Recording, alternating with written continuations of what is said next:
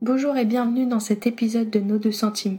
C'est vraiment un épisode que j'aimerais qu'on n'ait pas besoin de faire parce que j'aimerais qu'on vive dans un monde où il n'y a pas d'agression sexuelle. Avant de continuer cette intro, je voudrais juste nous rappeler que cet épisode va nous brasser et que donc si euh, vous ne vous sentez pas d'écouter les propos qui vont suivre, respectez-vous vous-même et euh, sentez-vous libre de couper là. Et je vous dis au revoir et prenez soin de vous. C'est un sujet vraiment difficile, c'est un sujet qui qui nous touchent personnellement, soit dans notre propre vie, soit dans la vie des gens qu'on aime autour de nous. Donc c'est normal que ça nous fasse réagir dans notre esprit ou, dans notre corps. On veut parler de ce sujet parce que les chiffres sont effarants sur les agressions et les violences sexuelles. Il y a une enquête en 2016 qui est sortie qui permet de mesurer le nombre de personnes ayant subi des violences sexuelles au cours de leur vie. Et ces violences ont concerné 14,5% des femmes et 3,9% des hommes âgés de 20 à 69 ans. Je vais mettre les liens de cette étude dans la description. 14,5% des femmes et 3,9% des hommes au cours de leur vie. C'est pour ça qu'on fait cet épisode, parce qu'on a envie de parler de prévention, on a envie de parler de quoi faire quand ça nous arrive, quand ça arrive à nos proches. Et j'espère que c'est un épisode qui nous donnera de l'espérance pour continuer de nous battre, soit pour euh, la guérison, soit pour la prévention. On vous encourage vraiment à aller consulter les liens dans la bio, à continuer de, cheminer et à pas en rester là. Je vous souhaite un bon épisode. Bonjour à tous et à toutes, et on est dans un épisode, comme je le disais dans l'introduction, qui est intense, triste et qui peut beaucoup nous brasser. Mais je suis très reconnaissante d'avoir Fiona avec nous qui va euh, nous parler de ce sujet important et difficile. Mais euh, avant de rentrer dans le vif du sujet, Fiona, est-ce que tu voudrais te présenter, s'il te plaît? Ouais, bonjour à tous et à toutes. Euh, donc moi, en fait, je suis psychologue en association d'aide aux victimes. Je suis par ailleurs chrétienne, euh, impliquée dans une église locale, auprès des jeunes notamment, auprès des ados. Euh, on passe pas mal de temps euh, avec mon mari dans, dans, dans cette activité dans ce ministère à l'église. Euh, mais ouais, pour ce qui nous concerne ici, on va plutôt s'arrêter sur ma pratique euh, de psychologue. Donc. Hmm. Alors, euh, c'est quoi justement qui te marque le plus dans ton travail d'accompagnement des personnes victimes dans ton travail? Ce qui me marque, alors pour les personnes, j'ai envie de dire les personnes victimes au sens large, parce que moi je rencontre des personnes, tu vois, qui sont victimes d'infractions pénales, mais vraiment au sens large. Donc ça peut être un accident de la route, ça peut être euh, des violences, mais euh, complètement autres, violences physiques, autres que des violences sexuelles. Euh, ce qui me marque, c'est que vraiment le cheminement de chacun, il est vraiment unique et pas prévisible. Euh, qui a un rôle de l'entourage qui est vraiment essentiel, vraiment, notamment dans le cadre des, des violences sexuelles, on va y revenir, euh, mais vraiment le, le, un des facteurs hyper importants euh, dans le parcours, dans le cheminement vers la restauration, j'ai envie de dire ça. Euh, c'est la, la, présence de l'entourage, euh, la contenance de l'entourage. Ça, c'est vraiment essentiel. Euh, la temporalité aussi, c'est vrai que la, la, temporalité de chacun, elle est unique. C'est-à-dire que tu as des gens, euh, tu les rencontres une première fois et tu, tu penses qu'ils vont vraiment mettre très longtemps avant, avant d'aller mieux. Euh, à savoir que, bon, de façon générale, en accompagnement en psychologie, mais également euh, notamment par rapport aux victimes, euh, on, vise, on se met d'accord avec la personne, mais on vise un mieux-être, mais les symptômes en eux-mêmes, invalidants, vont pas forcément disparaître complètement. Euh, on est sur quelque chose où on vise un mieux-être, c'est quand même, quand même le but. Euh, mais, mais si tu veux, tu as des gens qui sont très surprenants, alors très courageux aussi. Moi, ce qui me frappe beaucoup, c'est le courage des personnes. Vraiment cette importance de euh, respecter le temps de chacun. Ça, c'est assez essentiel hein, dans la déontologie. Respecter le temps de chacun, euh, et notamment quand tu quand tu accompagnes des personnes qui ont été victimes, euh, voilà, qui sont potentiellement assez influençables, qui ont pu être sous emprise. Enfin, voilà, ça dépend de quoi, hein, mais euh, il y a vraiment ce grand principe de liberté et de non jugement, voilà, que l'autre, euh, mmh. voilà, il, fait son cheminement, quoi. T'es pas là pour euh, plaquer des représentations. Euh, ce, ce, grand principe de liberté ouais, ça c'est quelque chose qui, qui me marque euh, beaucoup. Que c'est c'est l'autre qui décide. Je dirais que c'est en général hein, pas que par rapport aux victimes, mais il y a vraiment cette cette liberté fondamentale que c'est toi qui c'est toi qui décides de ton chemin, quoi. Qui, et je pense que c'est compatible avec une éthique chrétienne aussi, d'ailleurs, parce que Dieu nous, Dieu nous laisse libre, tu vois. Ouais. Et sur cet épisode sur les agressions sexuelles, euh, on avait vraiment envie de, de, prendre le temps de définir c'est quoi ouais. un abus sexuel, c'est quoi une agression sexuelle, parce que peut-être il y a des personnes qui écoutent qui ont vécu des choses qui ne nommeraient pas d'eux-mêmes agression, mm. ou peut-être des fois on appelle agression sexuelle quelque chose qui relève pas de ça, ou l'inverse. Donc voilà, c'est ma question pour toi. Quelle est la définition d'une agression ou d'un abus sexuel? Alors, petit topo juridique. Pour le coup, euh, une agression sexuelle, c'est c'est ce qu'on va appeler euh, façon. Souvent, on va on va, on va parler d'attouchement, euh, mais la loi le définit en fait. Hein, c'est donc je cite toute atteinte toute atteinte sexuelle commise avec violence, contrainte, menace ou surprise. Et c'est ces quatre euh, termes-là qui sont importants à avoir en tête. Euh, mais atteinte sexuelle, euh, là, on parle pas de viol. Le viol, il est, il est défini à part parce que le viol, il est reconnu comme crime. Euh, donc le, viol, c'est quand il y a une pénétration, qui est également toute pénétration commise donc avec violence, contrainte, menace ou surprise. Et, ce qui peut être important de préciser dans le viol, c'est que imposer une fellation, c'est un viol. On a une vision des fois du viol qui peut être aussi très restreinte. Euh, mais l'agression sexuelle en tant que telle, c'est vraiment toute atteinte. Donc ça, ça part de l'attouchement, c'est-à-dire que toucher euh, quelqu'un une partie, sur une partie de son corps euh, au niveau des organes sexuels qui est pas euh, consenti, euh, c'est un délit. Donc c'est puni par la loi. Et ça, c'est vraiment important de l'avoir en tête. sont victimes au, sein soit de leur propre famille d'origine, soit avec des proches, avec des gens qui connaissent en fait.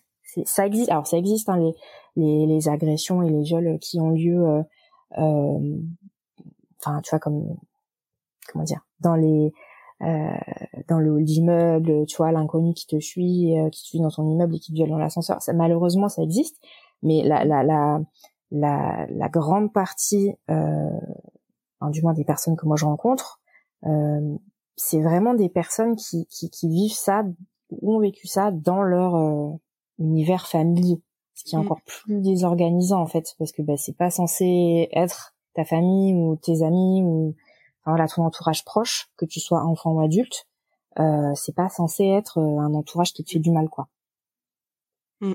Mm.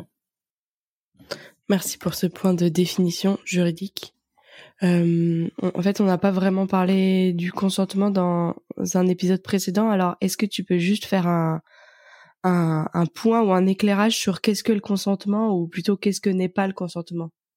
Hmm. euh, Alors je l'ai pas précisé dans la définition là, mais en fait il y a vraiment aussi la notion de dans la contrainte. tu as vraiment la question de la t'as la contrainte physique bien sûr, mais tu as aussi la contrainte morale. Euh, et dans la contrainte morale, tu peux avoir toute forme de d'influence, euh, de d'abus d'autorité, enfin toutes ces choses là. Euh, mais la contrainte morale, elle est reconnue hein, dans la loi. C'est-à-dire que, notamment dans la question d'un rapport sexuel, parce que ça arrive pour des, des jeunes, notamment pour des ados ou pour des jeunes très jeunes adultes, que euh, au début, tu vois, il y a une rencontre, il y a quelque chose qui se passe, ou au début t'es ok, et après ça part sur quelque chose, et là la personne n'est plus ok, euh, mais ça a été compliqué à un moment donné de dire non ou de signifier ton refus. S'il faut savoir que souvent on dit oui, mais elle a, elle a pas dit non, il a pas dit non. Mais le, non verbal, c'est pas la seule façon de, de, de communiquer un consentement. C'est-à-dire que tu peux très bien communiquer un consentement, un non consentement, euh, bah, par le ton expression faciale, par ton regard, par euh, ta posture physique. Il y a plein d'autres, tout le non verbal en fait. Euh, et à un moment donné, euh, il faut savoir que le consentement, c'est un petit peu la base de toute relation, même en dehors de la sexualité. C'est vrai que là, on se focalise beaucoup sur la sexualité.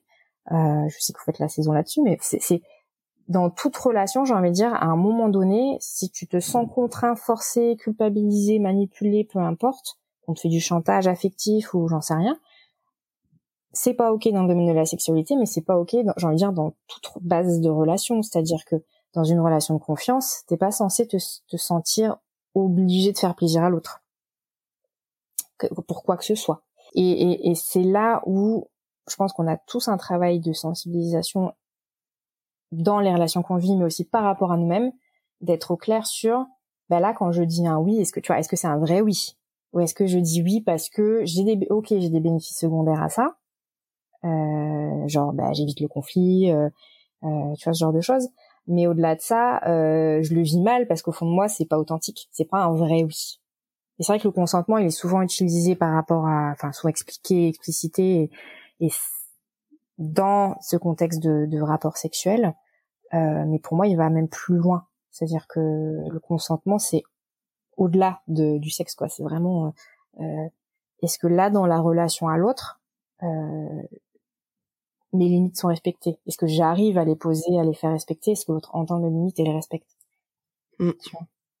Oui, est-ce que moi j'apprends à laisser l'autre libre et à entendre son nom et à ouais, assurer que son oui est un vrai oui et tout, c'est dans les deux sens. Comment je gère ma frustration Il y a vraiment cette notion de comment, si je regarde par rapport à moi-même déjà, comment quand l'autre me dit non, euh, pour n'importe quelle raison finalement, bah, est-ce que j'arrive à entendre que la, la personne a le droit de me dire non? Mmh, je pense que ça éclaircit bien les choses de pour la suite de la conversation. On, on a défini les termes. il mmh paraît que c'est important de définir les termes. Donc, euh, quel conseil est-ce que tu donnerais à un proche d'une personne qui a vécu une agression sexuelle? Tu as dit dans ton intro que les proches de, des personnes que tu accompagnes dans ton association, c'est très important pour la reconstruction et la restauration. Donc, qu'est-ce que tu donnerais comme euh... Alors, pour les proches, ce qui n'est pas simple avec les proches, c'est que forcément il y a de l'affectif, tu vois, et que tu peux pas accompagner euh, comme le ferait un professionnel. Donc pour moi, c'est quelque chose qui est assez essentiel, c'est de respecter le timing de la personne, euh, de s'informer, parce qu'il y a un truc qui peut être très rassurant, c'est de s'informer, bah, justement, euh, bah, sur les symptômes voilà, euh, qu'est-ce qu'expérimenter la dissociation, la mémoire traumatique, ça va venir ensuite, mais qu'est-ce que peut expérimenter justement une, victime? Et pas que violence sexuelle d'ailleurs, mais s'informer, euh, orienter, c'est-à-dire bah, pas hésiter à encourager l'autre aussi à aller demander de l'aide et à consulter, tu vois.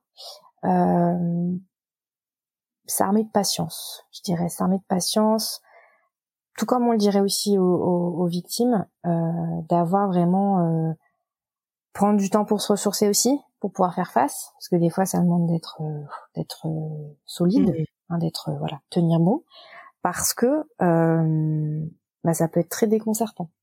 alors selon plein de choses, hein, selon le contexte de révélation, voilà, selon le nombre de fois aussi c'est arrivé, parce que c'est pas pareil quand tu ça arrive qu'une fois de façon isolée, quand c'est quelque chose qui a été vécu sur des années, euh, ça aura pas les mêmes conséquences aussi. Donc euh, voilà, de, de vraiment euh, s'armer de patience et de bienveillance et ne pas chercher à projeter des attentes sur l'autre, sur comment l'autre il devrait euh, ou ne devrait pas réagir. Parce que ce qui se passe généralement, euh, et ça, ça se passe notamment quand il y a une personne qui expérimente la, la dissociation, c'est que ce qu'il faut savoir, c'est que la, la personne victime en face, elle peut être amenée à avoir des comportements qui sont complètement paradoxaux ou incohérents ou inhabituels, pas compréhensibles. Euh, ça peut ça peut changer du tout au tout. Ça peut euh, être euh, souvent moi souvent ce que j'entends ah mais elle, elle était pas comme ça avant. Enfin tu vois des choses un petit peu où les, les gens savent pas trop comment 70 minutes ils savent pas trop comment faire face parce que bah euh, c'est pas c'est pas compris il y a un truc qui est pas compréhensible dans la réponse comportementale tu vois de de, mm. de, leurs proches euh, je peux conseiller aussi de demander soi-même de l'aide c'est-à-dire que bah euh, souvent on pense qu'on est fort et qu'on peut faire face euh, mais c'est vrai que si on a un proche qui vit quelque chose de particulièrement éprouvant et qui a besoin de soins euh, soi-même peut-être qu'on a tu sais comme les aidants comme les petit peu comme mhm. les aidants de, de j'ai envie de dire des de patients qui ont des maladies euh, neurodégénératives où ça peut être vraiment épuisant en fait d'être au contact de quelqu'un tous les jours qui qui va pas bien euh, bah, de soi-même demander de l'aide s'il faut. Bah, comment est-ce que le sentiment de sidération qu'on peut ressentir quand un proche nous annonce une nouvelle comme ça et notre cerveau refuse presque d'accueillir, euh, d'imaginer que c'est possible? Comment est-ce qu'on peut lutter ou faire face avec ce sentiment de sidération qui peut nous envahir et nous empêcher en fait d'entendre mmh. et d'accompagner la mmh, mmh. personne? Ouais. En, fait, le, le c'est un peu le, c'est le déni un petit peu aussi ce que ouais. évoques, je trouve. Euh, faut savoir que c'est des mécanismes qui sont protecteurs à la base. Euh, c'est des mécanismes de défense et euh, on se protège tous comme on peut. C'est-à-dire que euh, on se protège pas tous de la même façon. À savoir que oui, quand on va t'annoncer une nouvelle horrible, bah ton ta façon de voir la réalité, ta façon de l'intégrer, euh, va amener peut-être des résistances, va amener du déni notamment. Le déni, c'est aussi une étape du deuil. Hein, donc c'est, ça peut être une étape qui est très normale, notamment dans un deuil. et en fait, tu ne vis pas le même symptôme qu'a vécu la victime, même si tu es impacté aussi. Tu peux être impacté aussi par un événement traumatisant qu'a vécu un proche tu vivras pas la même sidération. Ça sera pas la sidération, tu vois, que vit par exemple la victime sur l'instant T. Euh, généralement, tu vois, euh, quand on est face à un événement hyper, euh, un événement grave, effractant psychiquement, tu vas, on va réagir de trois façons qu'on ne peut pas prévoir. On va réagir soit en, étant sidéré, justement, en étant freeze en anglais, soit tu vas te battre. tu vas être, voilà, tu vas avoir une réaction qui est généralement euh, une expression de stress dépassé. Donc ça veut dire que ton niveau de stress il est trop élevé et que voilà, t'es plus t'es plus dans la réflexion à ce moment-là. Euh, voilà, tu euh, soit tu vas euh, et flight, c'est euh, tu vas fuir, des réactions de fuite. Mais du coup, cette, ces, ces trois modes-là, fight, flight and fight, non, bref, voilà, freeze. et eh ben, ces trois réponses-là, ça peut aussi toucher du coup les, les, les, proches des victimes? Quand ils apprennent la nouvelle ou euh, c'est une autre réponse émotionnelle? Ouais, non, je dirais que c'est une autre réponse émotionnelle.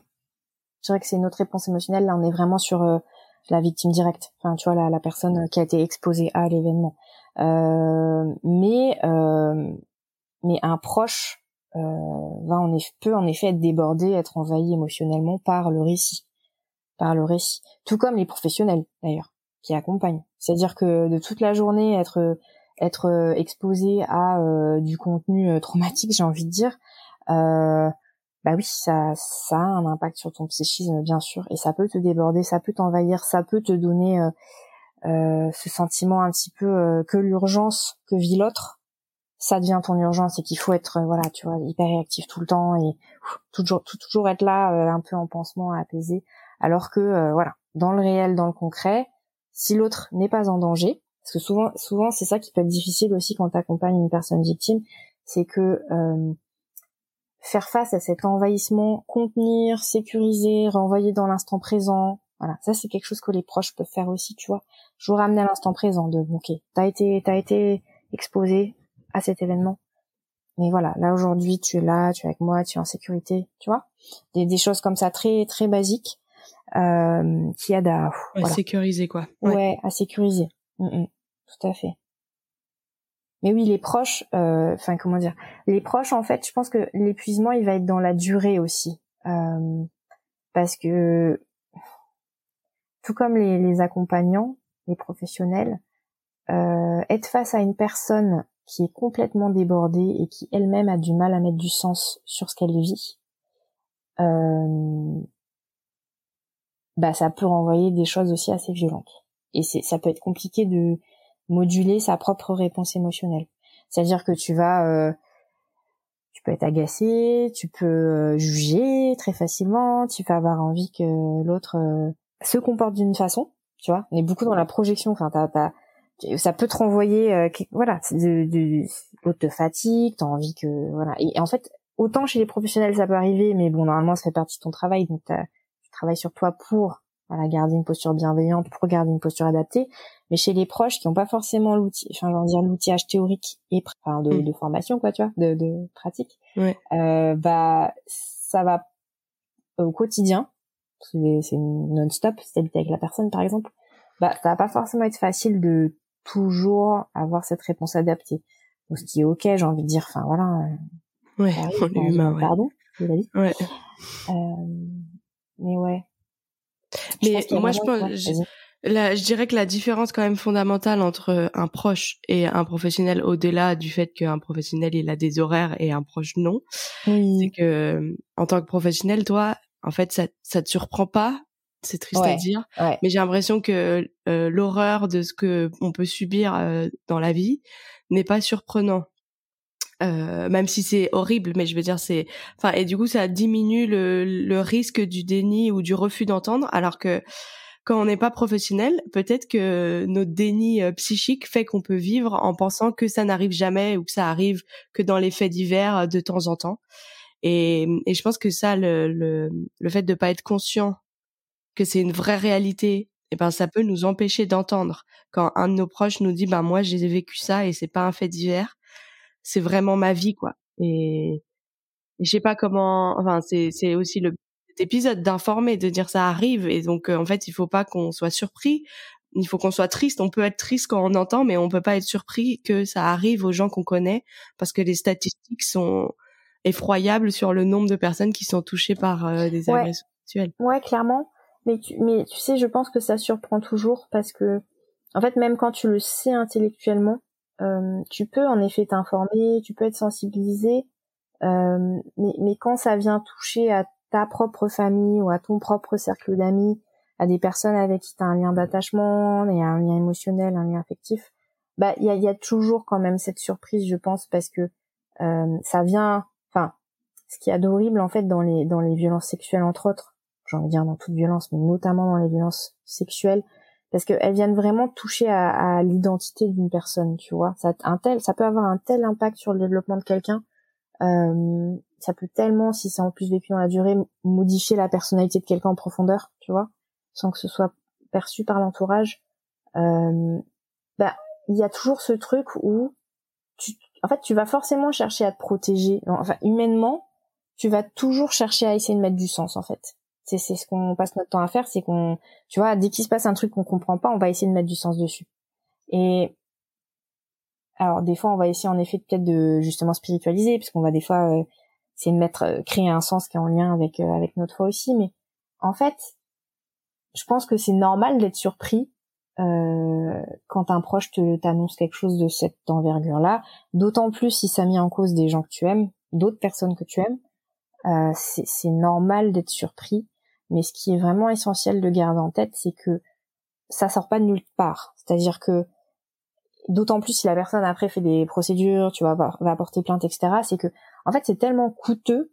Moi avec les gens que j'accompagne, tu vois, c'est, t'en as qui portent pas plainte. Mais euh, alors quand c'est un mineur, c'est encore autre chose. Euh, quand, quand, par exemple, si un professionnel, mais j'ai envie de dire, peu importe qui, si un tout citoyen apprend qu'un mineur a été victime d'agression sexuelle ou de viol, euh, t'es obligé de dénoncer. Enfin, t'es obligé d'en parler aux parents, de d'en faire. Sauf si le parent est l'agresseur, là tu dénonces directement mais donc t'es obligé de juste point juridique t'es t'entends une euh, un mineur qui te confie qu'il a été agressé sexuellement tu es obligé d'en parler à la police ou aux parents ouais euh, en fait alors ça dépend de quelle place tu as c'est-à-dire que quand c'est en tant que professionnel euh, alors je crois que le seul de tête le seul fait qui peut comment dire ça le, seul critère qui ferait que tu ne dis pas ça aux parents, c'est quand le parent est mis en cause finalement, quand c'est les faits concerneraient le parent, tu vois.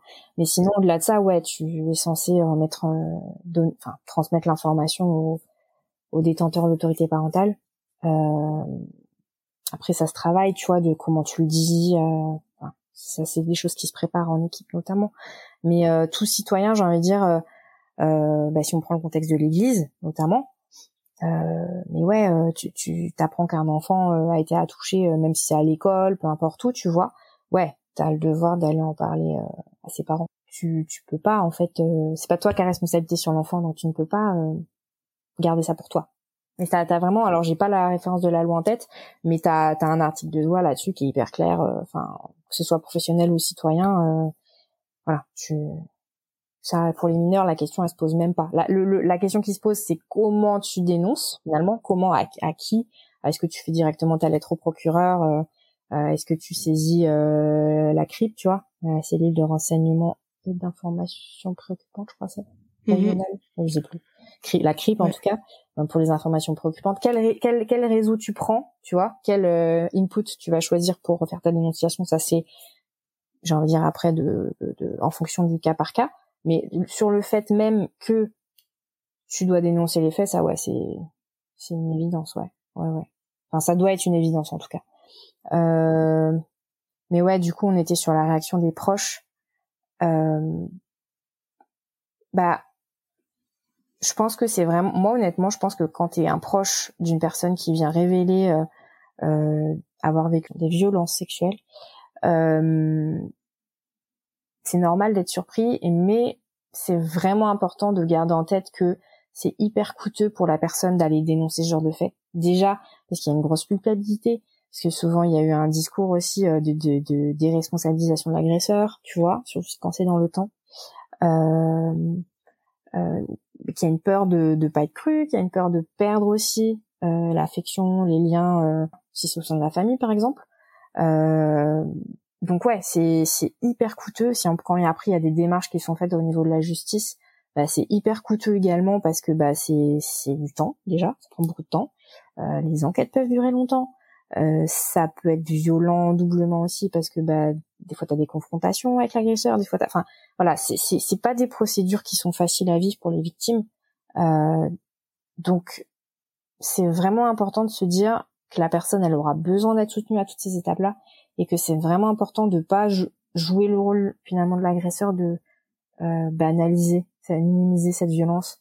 Tu sais parce qu'on on, enfin on est on est tout enfin finalement tout le monde doit lutter avec ses propres représentations de chercher à minimiser finalement et de dire ah oui non mais quand même euh, tu vois je connais un tel ou un tel euh, tu vois avoir du mal à imaginer que ce soit possible et, et de dire ouais mais bon euh, elle s'est habillée comme si elle s'est habillée comme ça ça a quand même influencé enfin tu vois toutes ces toutes ces représentations qu'on a et on a beau on a beau savoir que c'est pas ajusté tu sais il y a selon les contextes selon ce que les gens te renvoient euh, que tu sois proche ou professionnel d'ailleurs, hein, euh, il y a ce truc où t'es déjà, t'es des fois obligé de lutter avec euh, des stéréotypes, des, des, des représentations toutes faites, tu vois, qui, qui amènent rien en fait.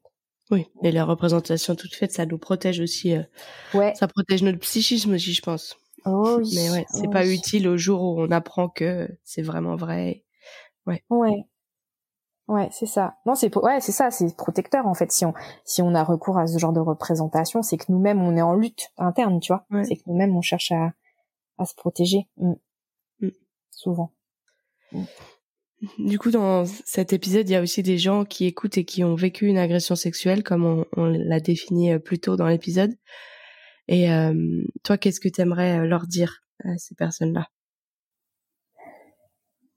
Que c'est pas normal, déjà, de une euh, que c'est pas normal ce qu'ils ont vécu, mais que quel que soit ce qu'ils expérimentent depuis ça, bah que c'est leur façon de faire face à une situation qui est pas normale en fait.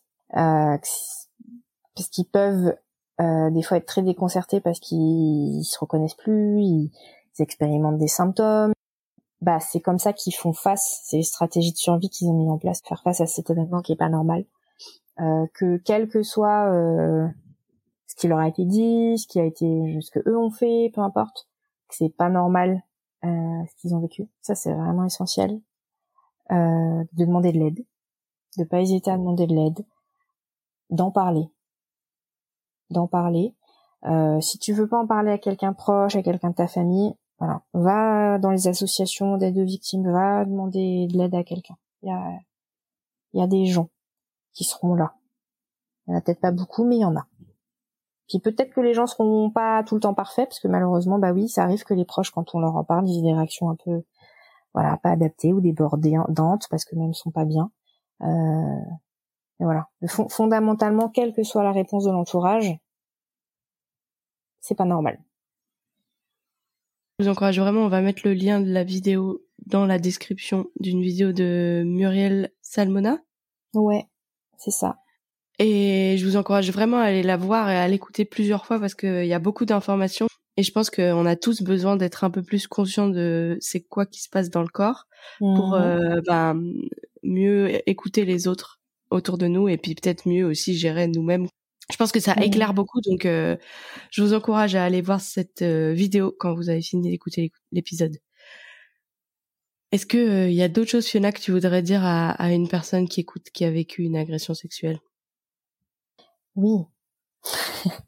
il y avait un truc que je voulais dire en fait, qui me semble assez essentiel, que j'observe aussi dans mes accompagnements, c'est que euh, il y a vraiment un choix à faire, euh, qu'on soit chrétien ou non d'ailleurs. je pense que ça a d'autant plus de sens quand tu es chrétien. Euh, mais même les gens que tu vois j'accompagne qui le sont pas, je trouve que la, la force des paroles que tu dis sur toi-même, c'est impressionnant. C'est-à-dire que tu sais quand on parle de ce choisis la mort, choisis la vie, euh, ben, il y, a, y, a, vraiment c'est-à-dire que et c'est là où les distorsions, enfin pour moi, elles sont importantes. C'est-à-dire que ça, ça développe des fausses croyances sur soi et sur les autres souvent. Euh, basé, alors basé sur un vécu, hein. ça veut pas dire que ce que tu as vécu c'est, c'est faux, c'est pas ça que je suis en train de dire, mais basé sur ce vécu qui est hyper désorganisant, qui est horrible, euh, voilà, débordant, qui vient modifier ta perception de l'environnement et des autres et de toi-même. Pour autant, euh, c'est une expérience, qu'elle soit unique ou répétée, c'est ton expérience et tu enfin moi souvent ce que je cherche à développer avec les gens c'est ce côté où même s'il y a des choses en effet qu'ils ont malheureusement subies et qu'il y a des choses sur lesquelles ils n'ont pas de contrôle, il y a des choses sur lesquelles ils peuvent avoir du contrôle. Il y a vraiment cette idée de pouvoir développer chez les victimes les ressources, c'est-à-dire que eux-mêmes ont des ressources, eux-mêmes savent faire, tu vois, euh, et que et, ça rejoint ce que je disais au début de la liberté, c'est-à-dire que tu tu on va on va te donner un conseil, on va te voilà, mais c'est toujours toi qui décides quoi. Et cette importance de euh, voilà, qu'est-ce qui a autorité sur toi en fait? Est-ce que tu laisses le vécu que tu as eu, la parole de l'agresseur, l'acte de l'agresseur, avoir encore autorité sur toi, même si bien sûr ça va un peu l'avoir dans le sens où les symptômes que qui sont expérimentés, ça c'est pas des choses qui se maîtrisent. Euh, et ça, ouais, ça faut bien l'avoir en tête que bah il y a des choses, euh, des réactions, euh, voilà, que ce soit des réactions d'évitement, que ce soit les réviviscences, avec tout ce que ça, les flashbacks, etc., les cauchemars, ben ça c'est c'est c'est pas des choses qu'on peut maîtriser soi-même quand on le vit.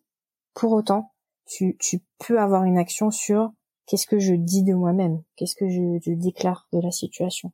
Et, ça peut paraître complètement insignifiant et minime, mais ça a vraiment une force. c'est vrai que moi je l'observe ça. Euh, les gens qui, encore une fois, l'entourage est très important là-dessus aussi, mais, tu vois, les gens qui arrivent à déclarer des choses sur eux-mêmes euh, euh, dire qui sont positives, bah ça a vraiment un impact. Ça a vraiment un impact. Ça résout pas tout, c'est pas magique, ça résout pas tous leurs problèmes. Euh, certains ont quand même des symptômes invalidants qui restent, tu vois, mais euh, ça a vraiment, ça a vraiment un impact. Merci euh, Fiona pour euh, ces conseils. ouais, je pense que c'est important tout ce que tu as dit, et de toute façon, il y, y, aurait beaucoup d'autres choses à aller creuser, à, à aller continuer de creuser ouais pour les personnes qui ont été victimes donc euh, on vous encourage à aller consulter de toute façon à aller comme tu l'as dit à aller demander des ressources à des professionnels ou des gens qui peuvent vous aider. Donc euh, voilà ce que dit Fiona c'est euh, juste le début pour s'encourager à aller plus loin. Moi, j'avais aussi à cœur de discuter dans cet épisode des engagements qu'on peut mmh prendre individuellement ou collectivement pour lutter contre les agressions sexuelles. Et, euh, et, encore une fois, on va pas régler le problème euh, avec cet épisode, mais Fiona, est-ce que tu as des choses euh, que tu voudrais nous conseiller par rapport à ça? Mmh euh, Ouais. Alors, euh, déjà, je, je vais peut-être parler du collectivement parce que ça c'est plus facile en termes de, enfin facile. C'est voilà, je voulais parler de Stop Abus notamment, tu sais le, le, le service d'écoute là qui a été mis en place par le CNEF, le Conseil national des, des évangéliques de France. Euh, il y a un site web, euh, c'est un service d'écoute qui est vraiment là pour euh, orienter les gens, pour écouter et orienter. Il n'y a pas de prise en charge en tant que telle. Euh, mais ça, c'est vraiment voilà pour pour les gens qui, qui sont chrétiens, qui, qui fréquentent des églises. On met le lien dans la description, donc allez voir. Ouais. Donc ça, c'est collectivement. Enfin après, collectivement, il y a aussi tout simplement le fait de dénoncer hein, quand t'es quand t'es témoin ou victime toi-même. Mais quand t'es témoin, t'as aussi un devoir de de, de faire quelque chose. Euh, mais je pense que vraiment lutter, lutter en individuel pour moi. Euh, alors au-delà de tout ce travail de sensibilisation, tu vois, avec les, avec les, notamment les enfants. Je mmh. pense que dès le plus jeune âge, ça, ouais, il y a des choses qui, qui doivent se parler en famille et pour autant si c'est pas parlé de façon explicite plus le lien d'attachement plus la relation est sécure et, et, de qualité on va dire comme ça avec le parent ou avec l'adulte euh, plus ça sera facile pour l'enfant de venir se confier s'il vit des malheureusement des, des, des agressions une agression sexuelle ce qui m'est venu c'est vraiment que euh, parce qu'on a beaucoup ces images, tu sais, au sein de l'Église sur le fait qu'on est une famille, sur le fait que euh, on est un corps, c'est le corps du Christ. Et, et certes, c'est des images qui sont réelles, qui sont belles, mais dans le concret de comment on vit la communauté, je pense que c'est vraiment important de se souvenir que, euh, bah, par exemple, t'as des gens qui aiment pas qu'on les touche, tout court. Enfin, tu vois, quand on a pris pour quelqu'un, on pose la main, bah, il y a des gens, honnêtement, le toucher tout court, même un toucher euh, sur une zone euh, non érogène, euh, ça va pas être possible, quoi. Euh, et je pense que ça, c'est vraiment des choses où faut qu'on ait en tête que même si on est plutôt à l'aise et tu vois, je sais pas si le toucher c'est un langage d'amour pour toi par exemple, bah, et toi t'es es à l'aise avec ça, euh, tout le monde n'est pas à l'aise, tout le monde n'est pas comme toi. Enfin vraiment ce travail, pas que dans l'Église, vraiment chacun, chaque citoyen, peu importe, mais qu'on qu'on il y a une individuation, une différenciation qui est tout à fait normale en fait. Je ne sais pas ce que l'autre a vécu en face de moi, l'autre, euh, je, je ne lis pas dans sa tête. Euh, ça c'est super important d'ailleurs euh, sur les notions d'emprise et qu'il faut, enfin, personne peut venir te dire euh, je sais ce que tu penses mieux que toi-même, tu vois. Enfin ça c'est non, nous sommes deux êtres distincts. Vraiment dans le couple, j'ai pas eu le temps de parler du couple, mais c'est c'est intéressant. C'est vrai, on a fait un épisode récemment sur la différenciation. Et pareil, on aurait pu dire beaucoup de choses, mais c'est la notion de différenciation que l'autre est différent. Tu l'as dit plusieurs fois dans l'épisode à différents moments mais que on peut pas envahir euh, le royaume de l'autre. J'utilisais le mot mm-hmm. royaume dans l'épisode sur la différenciation. L'autre ne peut pas envahir nos royaumes. Nos royaumes peuvent se rencontrer où on reste chacun responsable de notre propre royaume. Et c'est mm-hmm. vrai que ça a un impact fondamental sur euh, les agressions ou même si c'est pas sexuel, c'est un ça peut être un envahissement mm-hmm. du royaume de l'autre. Mm. Et il faut qu'on apprenne à, à, respecter euh, les frontières, les limites de l'autre et à aussi respecter les nôtres. Cette idée de mmh. différenciation et de royaume, c'est fondamental à travailler pour euh, laisser de moins en moins de place ensemble à des agressions.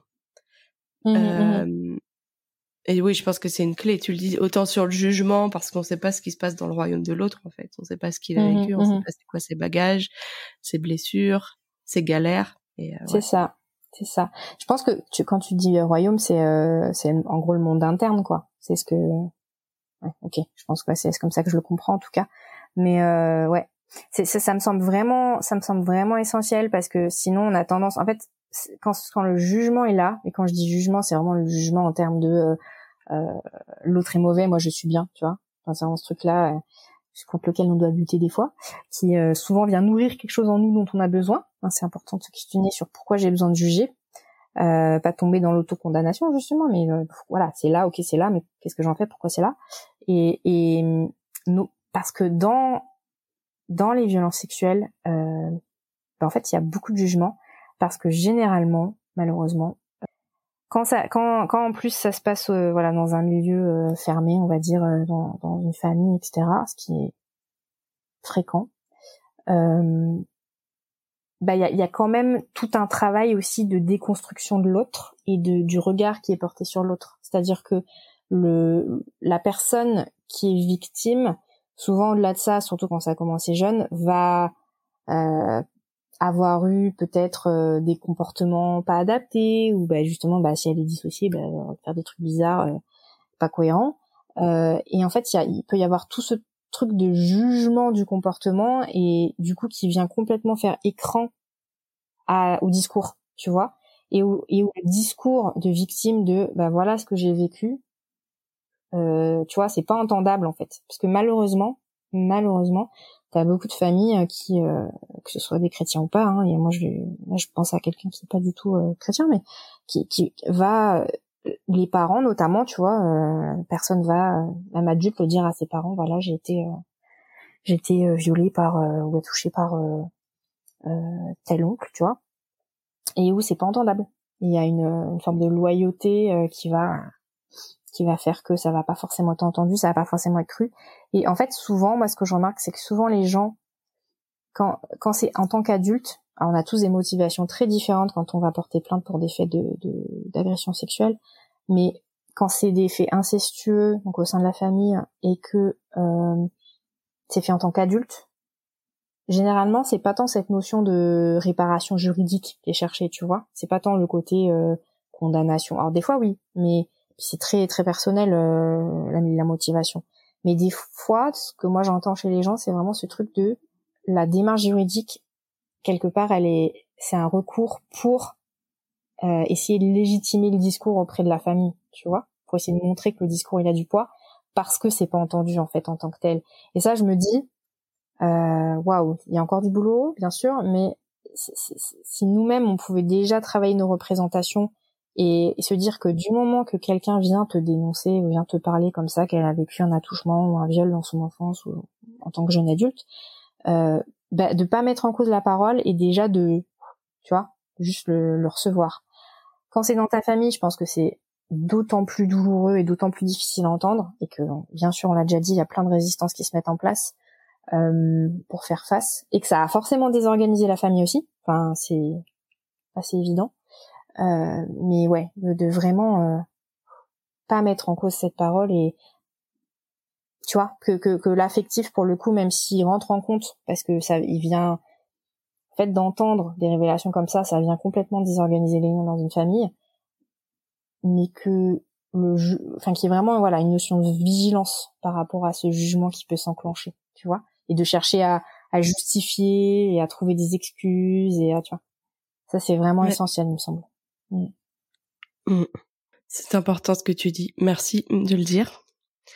Nous arrivons à la fin de cet épisode et pour terminer, Fiona, est-ce que tu veux nous partager c'est quoi tes deux centimes sur ce sujet? Qu'est-ce que tu as envie de nous laisser euh, avec euh, toutes les choses dont on a parlé jusqu'à présent? Ce que j'ai envie de laisser, c'est que euh, parce que j'ai quand même envie de finir sur une touche, tu vois, d'espoir. C'est vrai qu'on parle d'un sujet pas simple et je pense que moi-même, euh, en en parlant, tu vois, t'essaies de t'en protéger aussi, hein, parce que c'est pas, voilà, c'est pas un sujet simple à évoquer. Euh, c'est que malheureusement, voilà, c'est important, je pense, de garder en tête que ça existe, que malheureusement, c'est pas si rare que ça, que c'est puni par la loi, que c'est pas normal, qu'il y a de l'aide qui est possible, euh, c'est possible de demander de l'aide et que c'est important de demander de l'aide, mais que voilà, c'est vraiment important de demander de l'aide, on s'en sort mieux, je dirais, quand on demande de l'aide. Ça, je pense que oui. Euh, ça évite de garder des, ouais, des symptômes invalidants sur le long terme euh, qu'il y a une guérison possible, qu'il y a une restauration possible, euh, que oui, ça peut avoir un impact euh, vraiment important sur le quotidien, sur les relations, mais que voilà, il y a une euh, un chemin possible de restauration, que c'est pas facile, c'est vrai, de ce que j'observe des gens que j'accompagne notamment, euh, c'est pas facile de, de s'en sortir, mais moi je suis assez admirative de de l'authenticité finalement et de la vulnérabilité que ça euh, fait émerger, tu vois, dans, dans, dans la vision des autres, dans la, euh, je veux dire souvent, c'est un peu banal ce que je veux dire, mais souvent quand on a soi-même vécu des trucs horribles, euh, ça peut, pas toujours, mais ça peut amener à euh, développer plus d'empathie euh, et justement moins de jugement envers les gens, euh, être plus, ouais, plus dans dans cet accueil de l'autre comme il est. Euh, du moment, je dirais que ce qu'il faut retenir, c'est que du moment où euh, tu t'es senti pas libre dans une relation, qui ait eu violence sexuelle ou pas, déjà il y a quelque chose qui va pas et c'est important d'en parler. Et ça c'est vraiment essentiel. Tu vois, pour le décaler un petit peu de l'agression sexuelle en elle-même. Ouais, une idée essentielle, c'est que c'est pas normal euh, qui a malheureusement des symptômes, des conséquences au niveau du cerveau, au niveau du comportement, au niveau de la comment les émotions vont être gérées par la suite, et que ça peut se réguler, qu'il y a des techniques pour prendre ça en charge, ça c'est vraiment important de le savoir. Euh, donc il y a de l'aide possible, et au-delà de ça, euh, tu peux euh, c'est important de vraiment avoir en tête que les violences sexuelles généralement elles émergent pas juste comme ça, et que ça fait partie aussi de tout un mode de relation donc c'est pour ça que pour moi dans la prévention c'est vraiment essentiel de se centrer sur cette notion de consentement en dehors de la notion de sexualité ou de tu vois, euh, que c'est vraiment euh, euh, du moment où tu te sens contraint, forcé, que tu ne te sens pas libre dans un dans une relation donnée, il y a une racine là qui est déjà pas saine euh, mm. et, et que c'est déjà un point de vigilance en fait, même avant mm. qu'il y ait des, des, violences sexuelles. Et euh, notamment pour les jeunes qui se mettent en couple, parce que bah, ça, ça, malheureusement beaucoup de jeunes qui vivent des violences physiques et sexuelles dans leur couple, euh, qui sont chrétiens ou non d'ailleurs, mais voilà. Et en fait, euh, du moment dans une relation de couple, tu sens que tu n'es pas totalement libre de tes choix, que ce soit des choses très simples, que comme l'habillement, les tes, tes, choix de sortie, peu importe, enfin des choses euh, voilà très basiques comme ça. Il y a déjà quelque chose là qui est pas bon, qui est pas ajusté en fait, même s'il y a pas il y a pas eu de violence sexuelle à proprement parler en fait. Donc ça c'est mm. important aussi de le, de le garder en tête. C'est important. Ben Fiona, merci beaucoup pour tout ce que tu as partagé. Euh, j'aime bien que tu aies voulu finir sur euh, une note d'espérance parce que je crois qu'il y a que l'espérance qui peut nous, nous donner d'aller demander de l'aide et, mmh euh, et de, de, travailler aussi euh, cette idée de laisser l'autre libre et, et, travailler à être soi-même libre. Mmh C'est que parce qu'il y a de l'espérance. Parce que s'il n'y a pas d'espérance qu'on peut vivre mieux, bah, mmh on reste là où on est et tout ça. Et, et je pense que c'est important de finir sur ça. Donc merci beaucoup Fiona pour tout ce que tu as partagé. On vous met des ressources dans la description, donc euh, allez voir. Euh, si c'est un sujet euh, que vous découvrez plus d'informations là, aujourd'hui, ne vous arrêtez pas là parce que ben, c'est pas en un podcast d'une heure qu'on arrive à dire tout ce qu'on veut dire. Fiona a dû s'empêcher de dire plein de choses, je suis sûre. Donc continuez d'aller lire des choses, d'aller vous renseigner. Et voilà, il y a de l'espoir, c'est une bonne note de fin. Mm. Merci à toi. Merci d'avoir écouté cet épisode jusqu'au bout. Je vous rappelle encore une fois que je vous encourage à aller consulter les liens qui sont dans la description pour continuer de creuser la question, notamment cette vidéo euh, qui explique les différentes euh, phases suite à une agression avec la dissociation, la mémoire traumatique et tous les impacts neuro et psycho qu'il peut y avoir dans le corps et dans le cœur. Et j'ai envie de nous laisser avec cette note d'espérance que la guérison est possible, le mieux-être est possible, et c'est pour ça qu'on peut se battre. C'est pour ça qu'on peut avancer. Prenez soin de vous chacun, à dimanche prochain 15h pour un nouvel épisode.